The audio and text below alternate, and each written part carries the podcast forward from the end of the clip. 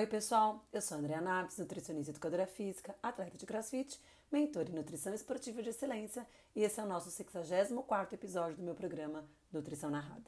O Nutrição Narrada é um programa de atualização rápida e de fácil acesso à nutrição esportiva para você que quer estar por dentro das novidades da área, mas não tem tempo para estudar de outra maneira. Assim, o intuito com este programa é que, por meio de podcasts semanais, você possa atualizar nos mais diversos assuntos que permeiam a nutrição, o exercício, a performance esportiva, o emagrecimento e a hipertrofia muscular. O Nutrição Narrada é uma forma simples e rápida que encontrei de estar em conexão com você, que precisa atualizar a nutrição esportiva, mas não tem tempo para fazer o curso ou para estudar sozinho.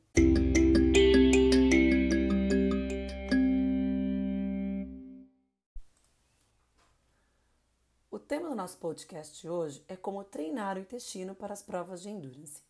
Mas antes da gente entrar propriamente nesse tema, eu queria só relembrar aqui com vocês a importância do consumo de carboidrato durante o exercício.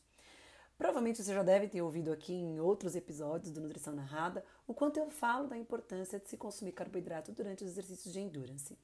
Principalmente porque o maior objetivo desse consumo é poupar o glicogênio muscular, prevenir a depressão do glicogênio hepático e aumentar as taxas de oxidação de carboidrato, que a gente sabe que tem relação direta com a melhora da performance esportiva. Então, o consumo de carboidrato, especialmente em exercícios de longa duração, durante o exercício de longa duração, tem um impacto muito importante na melhora da performance. E por isso que a gente tem inúmeras recomendações voltadas para a duração do exercício e o consumo de carboidrato. Os estudos, é, a maior parte dos estudos, na verdade, com carboidrato e exercício, foram realizados por um pesquisador chamado Esker Jukendrup. Inclusive, o Esker é um dos é, palestrantes, um dos professores da nossa certificação internacional em nutrição esportiva, está sempre envolvido aqui com os trabalhos com a gente no Brasil e é um, um pesquisador reconhecido em nível mundial. E as recomendações do Asker, é, justamente em relação à duração do exercício, elas se baseiam da seguinte maneira. Exercício realizado até 60 minutos, parece que não existiria necessidade do consumo de carboidrato, propriamente dito, que o bochecho de carboidrato em pequenas quantidades poderiam ajudar a reduzir a percepção de esforço e melhorar a, a, a performance esportiva. Exercícios realizados entre 60 minutos e 2 horas, parece que a recomendação vai em torno de 60 gramas por hora de carboidrato. Nós vamos falar um pouquinho sobre isso, mas a recomendação é que seja de um blend de carboidratos, porque isso tem um efeito melhor em questão de nível de absorção intestinal.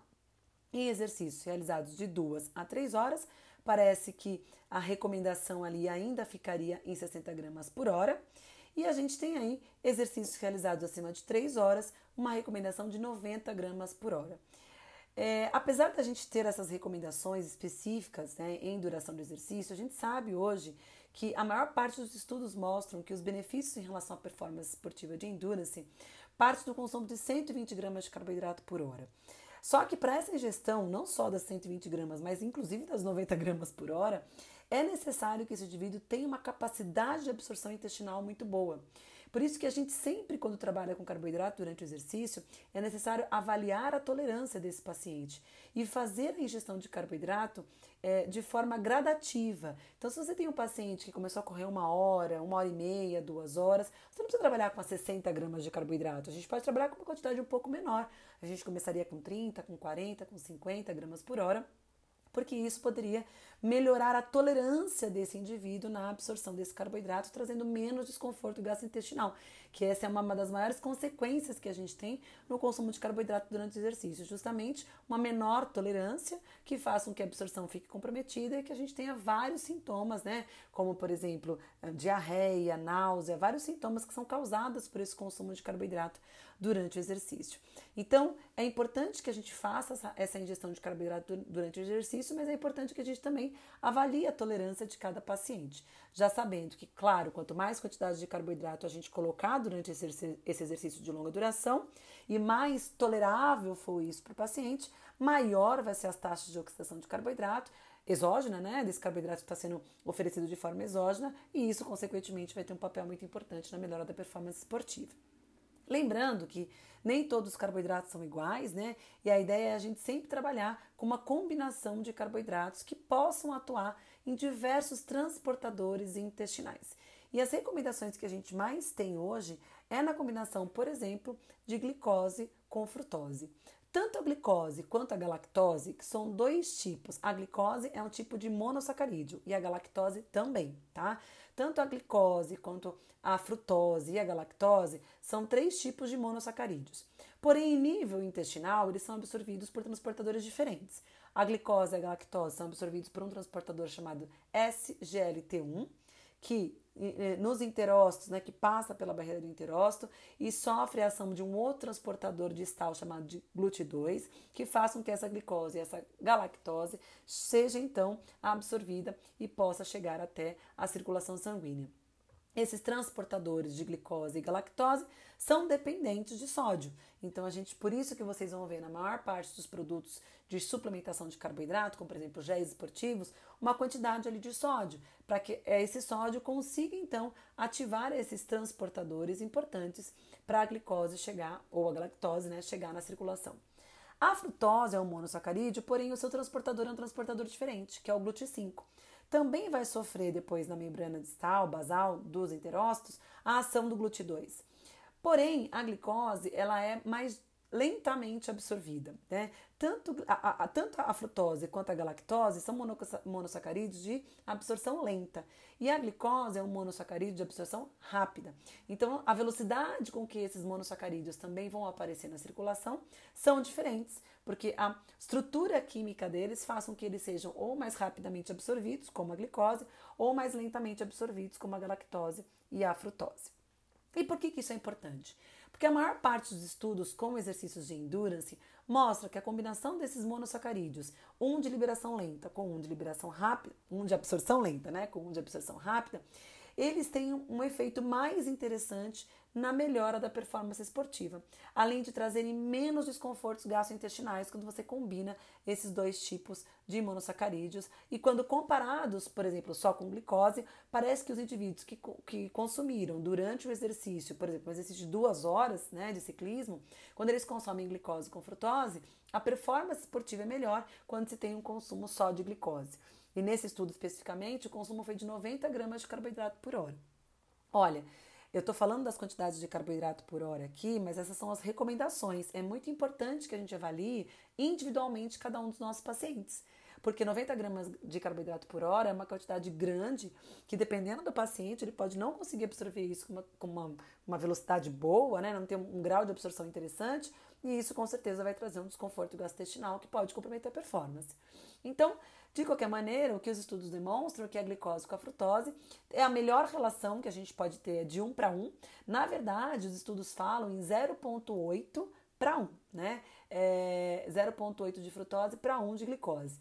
É, geralmente se fala nesse valor, mas a gente coloca 1 para 1 de frutose e glicose para ficar mais fácil, né?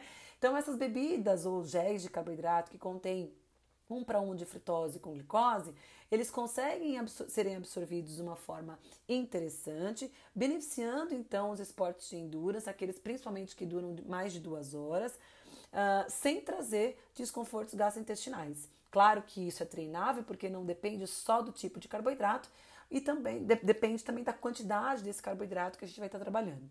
De qualquer maneira, o que a gente sabe é que os carboidratos de liberação mais lenta, como a frutose, a galactose, a palatinose, a trealose a amilose, eles são absorvidos no índice de 0,6 gramas por minuto. Então vejam que a gente absorve 0,6 gramas desses carboidratos de liberação mais lenta por minuto durante o exercício, tá?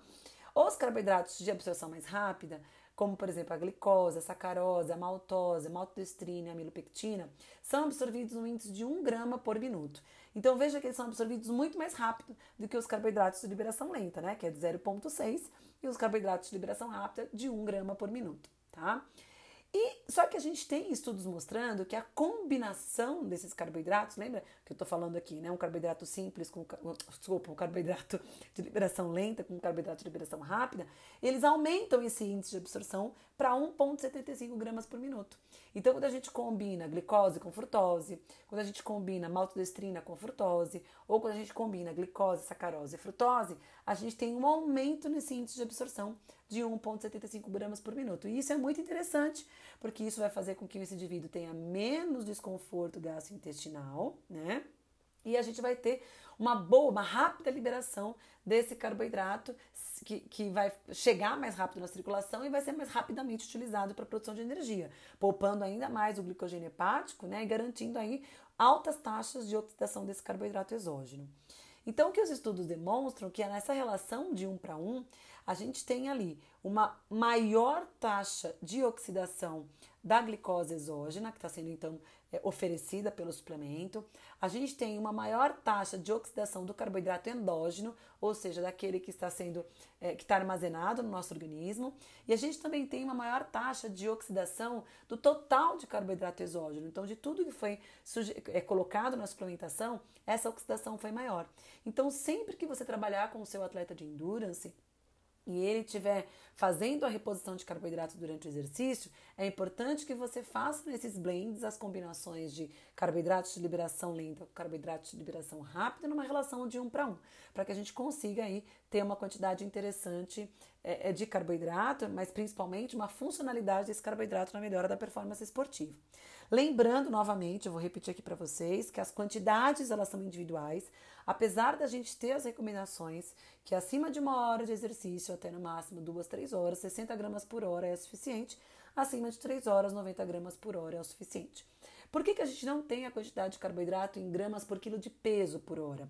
Porque os estudos mostram uma diferença muito pequena na taxa de oxidação. Então parece que o máximo que um indivíduo consegue oxidar em gramas de carboidrato por minuto pelo músculo esquelético é um grama por minuto. Por isso que é, a sugestão é de 60 gramas por hora. Claro que quanto mais treinado é esse indivíduo e quanto mais treinado é esse intestino, inclusive, mais transportadores de carboidrato ele tem nesse intestino, então estão mais ativos esses transportadores, então ele consegue é, é, ofertar mais carboidrato para esse músculo e esse músculo consegue também oxidar uma quantidade maior. Tem estudos mostrando que indivíduos altamente treinados conseguem oxidar no músculo esquelético até uh, 1,5, 1,6 gramas de carboidrato por minuto, tá? Então a gente tem lá o índice de absorção intestinal que eu falei para vocês, que é a velocidade com que esse carboidrato chega na circulação. Então os blends têm um índice de absorção de 1,75 gramas por minuto e a gente tem o índice de oxidação muscular. E parece que, em geral, as pessoas conseguem oxidar 1 grama por minuto de carboidrato no músculo esquelético. Mas indivíduos mais treinados, que têm maior quantidade de transportadores de glicose né, no intestino, esses transportadores são mais ativos, esses indivíduos conseguem oxidar até mais que 1 grama por minuto no músculo esquelético. Eles oxidam ali até 1,2, 1,3, 1,4, até 1,6 gramas por minuto. Então, isso depende muito do quão treinado é esse indivíduo também para absorver esse carboidrato mais rápido, não ter nenhum desconforto gastrointestinal e esse carboidrato chegar no músculo esquelético. E aí, a maior pergunta que a gente tem é que quais são os tipos né, de, de, de carboidratos que são melhores para serem utilizados durante o exercício. Então, os estudos que combinaram glicose com frutose, eles compararam ali uh, o consumo de 120 gramas por hora de, desse carboidrato na forma de fluido, né, na forma de bebida, ou na forma de gel, ou na forma de geleia, ou na forma de goma, né, ou a co-ingestão de ambos, né, fazendo um mix de fluido com gel, que é geralmente o que a gente faz, por exemplo, no triatlo, né. Geralmente a gente coloca as garrafinhas com água no ciclismo, coloca o gel na corrida. É, e, o, e, esse estudo, publicado em 2022, mostrou que não há diferença é, é, no total de oxidação de carboidrato se ofertado na forma de fluido, de gel, de goma ou no mix, né? Você misturando essas estratégias durante uma prova de longa duração. Então, tanto faz a forma como você vai oferecer esse carboidrato. O importante é oferecer na quantidade adequada, na para o exercício adequado, né? E na combinação desses carboidratos de forma adequada, tá? Por que, que a gente fala tanto dessa questão do cuidado né, em relação a esse carboidrato? Um dos maiores problemas que a gente vê em exercícios de endurance são indivíduos que quebram, literalmente quebram nessas provas, por terem desconfortos gastrointestinais muito intensos. Geralmente são indivíduos. Eu já atendi pacientes que quebraram na prova, por exemplo, por diarreia, uh, por terem muita dor de estômago, muita cólica, muita. não só dor de estômago, mas dor intestinal, né? Muita cólica intestinal. Uh, não conseguiram é, é, é consumir a quantidade de carboidrato prescrita e aí passavam mal, tinham náusea, tinham enjoo, alguns vomitam, né? Então, esse desconforto gastrointestinal, ele é muito comum nos esportes de longa duração. Principalmente porque o exercício de longa duração, dependendo da sua intensidade, da sua duração e dependendo da modalidade, ela vai reduzir a oferta uh, de oxigênio para o intestino, reduz o, a, a, a, um, o fluxo de sangue para esse intestino. Por quê? Porque, claro, que todo o sangue vai ser redistribuído e a oferta de oxigênio vai ser priorizada para o músculo que está em atividade. Então, quando a gente faz o exercício de longa duração, a gente tem uma redução desse fluxo sanguíneo e da oferta de oxigênio para o intestino. Além disso, o estresse, a liberação de cortisol durante o exercício de endurance e o dano, próprio dano mecânico, por exemplo, da própria corrida, faz com que a gente tenha muitos danos nesse tecido gastrointestinal, reduzindo então a função intestinal, especialmente no, seus, no, no seu papel de absorção de nutrientes. As condições ambientais e a variação circadiana e até mesmo o uso de medicamentos, como por exemplo os anti-inflamatórios, tudo isso ainda vai contribuir para esse dano intestinal, reduzindo a função do intestino. Então, a combinação do exercício mais esses fatores externos reduzem a função intestinal, causando uma resposta imunológica local e sistêmica, reduzindo a motilidade desse intestino e reduzindo a digestão e a absorção desses nutrientes. Então, isso e, e que inclusive pode ser potencializada por uma menor, uh, uh, por uma uh, hidratação inadequada ou até mesmo por uma ingestão dietética inadequada, seja de forma aguda antes do exercício, seja no tipo de alimento, de fluido, da textura e o volume desse alimento que foi consumido durante o exercício. Então, tudo isso compromete a motilidade do intestino e a absorção e digestão desses nutrientes. Com isso, a gente tem uma, uma pouca tolerância né, à ingestão alimentar e de fluidos durante o exercício, causando então os sintomas gastrointestinais e as complicações de saúde que vão interferir na performance esportiva durante o exercício físico. Mas o principal de tudo isso aqui é o próprio exercício físico, né, o próprio estresse é, induzido pelo exercício, a redução de, de, de fluxo sanguíneo e oxigênio, é que nós chamamos de hipoperfusão esplânica, né? Tudo isso compromete ali a motilidade intestinal por conta dos danos que é causado. Por esse motivo, né, vários estudos trazem a importância da gente melhorar essa capacidade de absorção intestinal e adaptar esse intestino é, a, a, de forma que a gente consiga ter uma boa absorção desse carboidrato, independente do fluxo sanguíneo, então independente do estresse causado por exercício. E o que se coloca hoje é que o intestino é um órgão altamente, extremamente adaptável. Assim como o músculo esquelético, o intestino também pode ser treinável, né? Então, o termo treinamento nutricional não se refere somente a adaptações do músculo esquelético, mas também de outros órgãos com o objetivo de melhora da performance esportiva de longo prazo. E os estudos demonstram que a periodização de carboidrato, por exemplo, né, fazendo dias com treino, fazendo treino em dias com uma alta ingestão de carboidrato, e em outros dias treinos de endurance de baixa intensidade com, sem ingestão de carboidrato, isso faz com que ocorra uma adaptação nesse intestino, propiciando então não só a oxidação de carboidrato, mas aumentando a, maior, a capacidade de oxidar esse carboidrato. Além de deixar esse intestino mais flexível, também potencializando a oxidação de gordura. Então vejam que a periodização de carboidrato por si só já é uma maneira da gente melhorar a adaptabilidade desse intestino, melhorar a capacidade desse intestino em absorver e oxidar o carboidrato. E o Esker então propõe essas manipulações nutricionais que preparam né, o intestino para a competição e para o treinamento. Uma maneira, então, já falei de uma aqui, né, da gente treinar esse intestino, seria fazer a periodização de carboidrato juntamente com a periodização nutricional. Uma outra maneira, ah, desculpa, a periodização de carboidrato com a periodização, nutricional e a periodização do treinamento, né? Então, é, unindo tudo isso. Uma outra maneira seria a gente fazer a ingestão de carboidrato antes do exercício físico, né? Antes de uma competição alvo, por exemplo, que seria o carb load. Então, o carb load proposto lá entre 36 e 48 horas antes do exercício, que seria aumentar a ingestão de carboidrato antes de uma prova alvo, já é uma maneira também da gente treinar esse intestino, mas isso tem que ser feito de repetidas vezes dentro do ciclo de treinamento, para que esse intestino entenda que em determinados momentos ele vai treinar com uma quantidade menor de carboidrato, em determinados momentos ele vai treinar com uma quantidade maior de carboidrato. O próprio treinamento e essas manipulações de carboidrato fazem com que a gente aumente o número de transportadores intestinais. E isso vai favorecendo então a absorção do carboidrato quando utilizado durante o exercício físico. O Esker ele propõe vários tipos de manipulações nutricionais além dessas duas. Ele propõe é, que essas manipulações são interessantes, eu vou colocar aqui para vocês, mas é, elas são interessantes principalmente por melhorar o esvaziamento gástrico, melhorar a absorção intestinal, melhorar o conforto estomacal e reduzir os problemas gastrointestinais. Então, esses são os principais quatro objetivos é, relacionados a essas manipulações nutricionais de treinamento do intestino.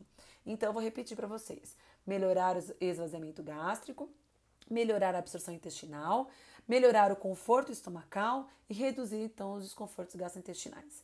E quais seriam então essas manipulações nutricionais ou esses métodos né, nutricionais de treinar o intestino? Então, o primeiro deles, proposto pelo, pelo, pelo Yukandrup, seria treinar com volume relativo aumentado de fluidos para treinar o estômago. Então, era você consumir uma quantidade maior de líquido antes do exercício, para que esse estômago esteja, é, seja treinado a fazer um esvaziamento gástrico mais rápido, reduzindo a sensação de estufamento, é aquela sensação de, de, de, do estômago pesado, sabe, que a gente tem durante o exercício. Então, isso vai facilitar uh, o esvaziamento gástrico. Então, é bem importante que a gente treine isso, né? Porque imagina que durante a prova você está repondo ali líquido, está repondo carboidrato, água. Então, o paciente não pode com aquela sensação do estômago pulando, né? Ele precisa ter uma capacidade de esvaziar esse estômago mais rápido para que ele consiga aproveitar esse, esse, esse suplemento, esse, esse alimento, né? Para oxidação no músculo esquelético e melhorar a performance esportiva. Então, treinar com um volume relativo, não só de líquido, mas também de refeição, fazer uma refeição imediatamente antes é, é, é, do exercício, né? vai fazer, vai facilitar esse aumento do, gasto, do esvaziamento gastrointestinal. Então, treinar com volume relativo, aumentado de fluidos para treinar o estômago e treinar imediatamente após uma refeição. Esses são estratégias que a gente usa, essas são estratégias que a gente usa para acelerar o esvaziamento gástrico, tá? Além disso, outra proposta que ele faz é treinar com um volume relativo aumentado de carboidrato durante o exercício, para aumentar a capacidade então de absorção intestinal. É, por exemplo, né, você treinar dias com uma quantidade de carboidrato maior para exercício e dias sem uma quantidade de carboidrato. Ou fazer treinos longos com carboidrato e fazer treinos longos sem carboidrato, né? Com uma quantidade um pouco maior de carboidrato nesses treinos longos. E vai dar ruim, gente. Então, se você treinar com seu atleta lá, é, quero treinar hoje que ele consuma naquele treino, nesse longão de sábado, 90 gramas de carboidrato por hora, porque é o que eu quero que ele faça na competição ele nos primeiros treinos ele vai passar mal. Não tem como, né? Ele vai passar, vai ter enjoo, vai ter náusea, pode ter diarreia, mas tudo bem. Tá tudo certo, porque você está treinando esse intestino para ele conseguir tolerar essa quantidade de carboidrato para que chegar lá na competição a gente ter o resultado que a gente espera, que é um consumo maior de carboidrato durante exercício para uma maior taxa de oxidação pelo músculo esquelético. E isso nós chamamos de train race, é, train race nutrition, né? que seria simular o plano de nutrição de um evento, de uma prova. Então você vai simulando o que você quer na competição durante os treinos. Vai dar errado no treino? Ok. Se for para dar errado, tem que dar errado no treino. Não, tem, não pode dar errado na competição, né? Então a gente vai testando isso com o paciente, vai aumentando gradativamente esse consumo de carboidrato durante o exercício, para que ele consiga chegar na quantidade que a gente quer durante a competição, sem nenhum desconforto gastrointestinal, né? Uh, dessa maneira, né, é, é, a gente vai, com essas estratégias que eu coloquei aqui para vocês, a gente vai melhorando não só o esvaziamento gástrico, mas também a capacidade de absorção desse carboidrato, vai melhorando a disponibilidade, a entrega desse carboidrato para o músculo esquelético. Consequentemente, os maiores benefícios são redução dos sintomas gastrointestinais e melhora da performance esportiva. Então, treinar o intestino é hoje uma das estratégias mais importantes que, a gente, que ao meu ver, né, quando a gente pensa em esportes de endurance.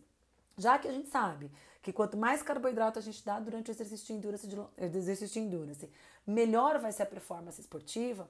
Então, quanto mais eu conseguir ofertar para esse meu atleta durante o exercício sem causar sintomas gastrointestinais, melhor ele vai performar, porque também ele vai poupar mais o glicogênio endógeno e vai oxidar mais esse é, carboidrato exógeno.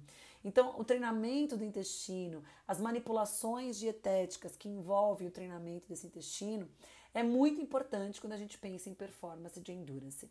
E, e, e não tem como fazer de outra, de outra maneira se a gente não for testando isso com esse paciente ao longo das sessões de treino, ao longo da periodização de treino, de acordo com o volume de treino que esse paciente está fazendo e assim por diante.